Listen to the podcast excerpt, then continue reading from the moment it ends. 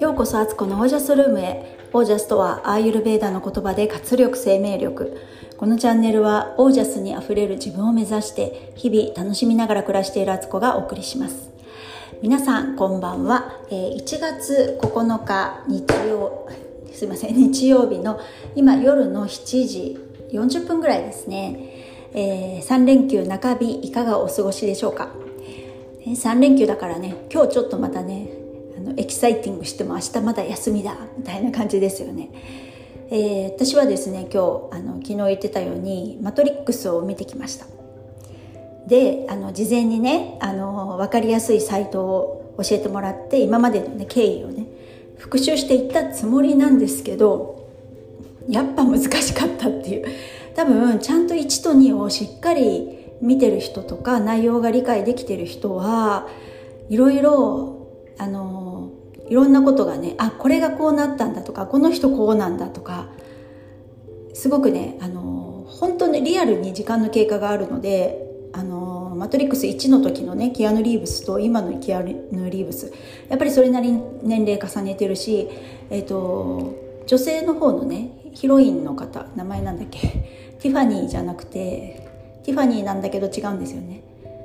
あトリクシートリクシーじゃないえっ、ー、となんだっけ。あ忘れた。もうすぐ忘れてる。そう彼女とかもねすごくねあの素敵に年齢重ねてるとか多分そういう思いをね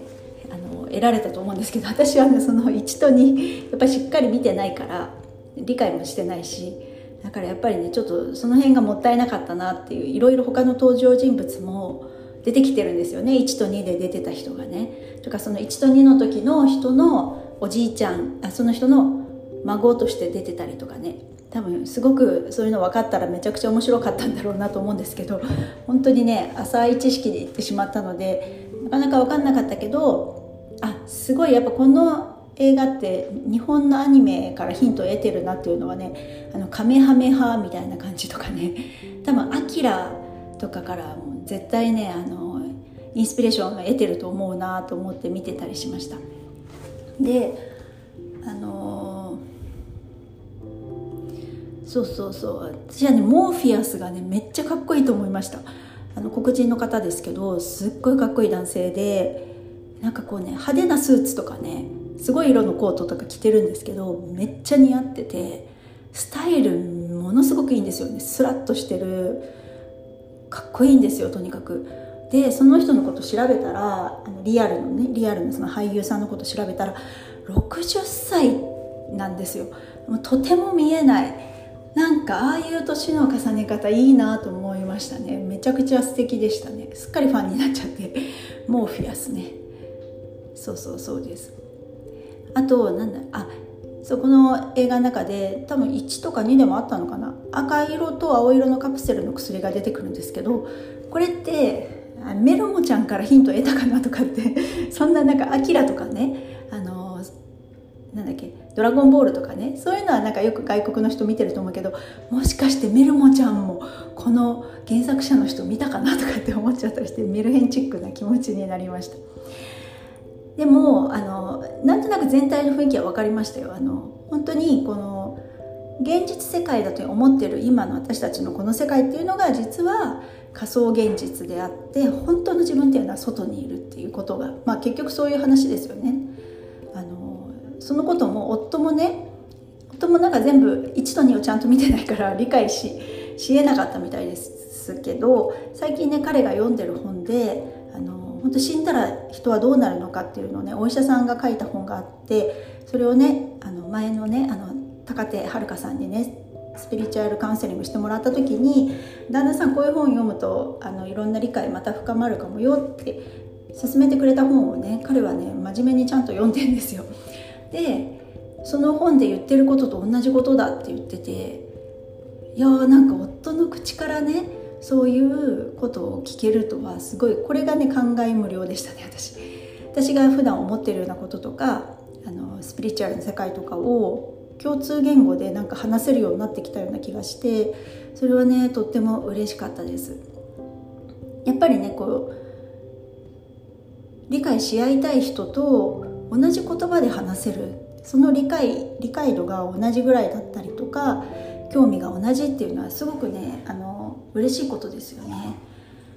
なんかあなんかこうやって夫これからどんどん変わるかもしれないっていう期待とねまあねあんまり期待しすぎしすぎてもいけないですけどまあでもなんか前とは確実に違うなって前だったら絶対そんなこと最初から受け入れることはしなかったと思うしか人って変わるタイミングで勝手に変わっていくんじゃないかなって思ってます。はいということで今日は、えっと、ファスティング5日目でした。でえっと朝からねもう黙々とね家事をやったんですけど今日ね昼間出かけるからってことで子供のためにお昼ご飯はねサバのトマト煮込みを作ってたんですけどそれを仕込んだりとかボンブロスをやっとねあのスープと具材と分けてみたりとかやってもなんか11時11時に家を出なきゃいけなかったんですけど結局11時ほんとギリギリっていうか家のことが終わったのがねもう本当に家の家事ってこう連休中ってお母さんなんかむしろ忙しくなりませんか？なんか平日の方が平和なような気がするんですけど なんかねやることが多いんですよ。やっぱりご飯は3食作らなきゃいけなかったりとかあと家がまあ荒れるというかね あのみんながねちょこちょこ出したりとか食べたり飲んだりもするし洗い物は増えるし気づくとキッチンのねシンクはねあのお皿山盛りになってるみたいなね。もうねまずため息から始まるみたいなそんな感じでねあのやってますけどでもね私そういう時にこそあここポイントと思っててあのなんかはあってこう言いたくなる時に気持ちを切り替えるんですよ。いやこのここをどう楽しもうかなみたいな感じであじゃあめっちゃなんかここ綺麗になったらすごい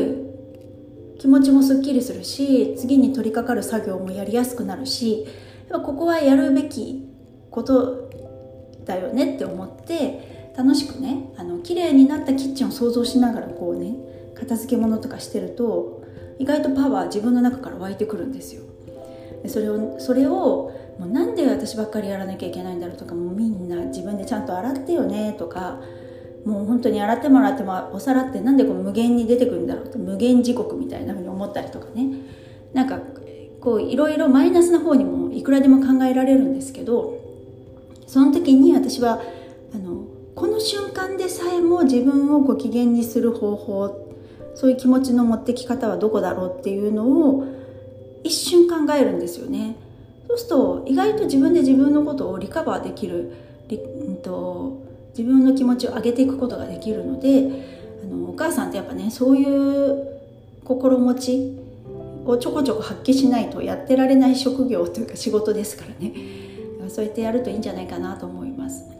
でごめんなさいね、えっと、ファスティングの話をしようとしたのにまた脱線みたいな。ファスティングは5日目で今日はえーと、外出している時には食べられなかったので帰ってきたらもうすごいお腹空いてて、えーと、結局3時半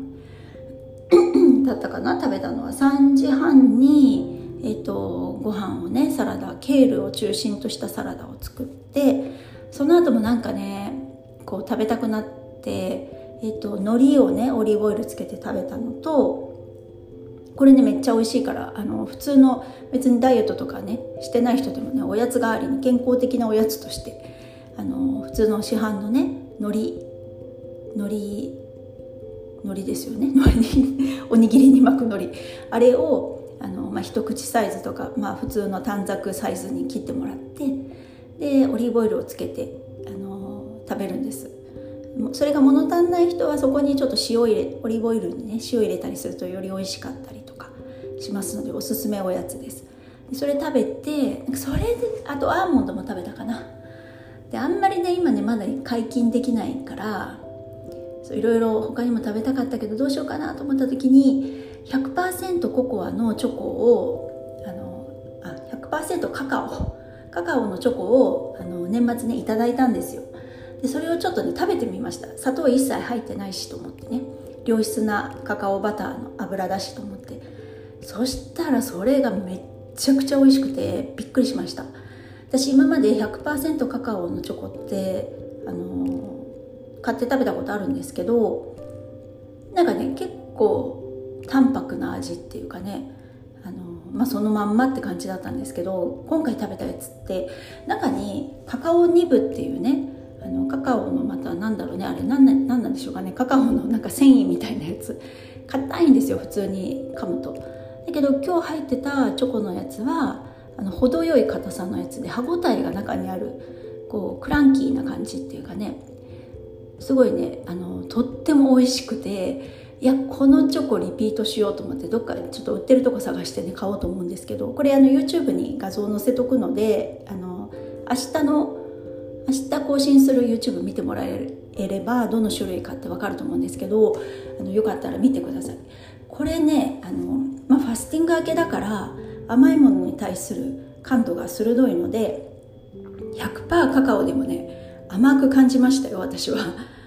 すごいですよね。人間の味覚ってどんなにもできる。あの全く甘みなくても甘みを感じることもできれば甘いものを食べ続けるともっともっともっともっと甘くしないと甘みを本当に感じなくなるだろうし。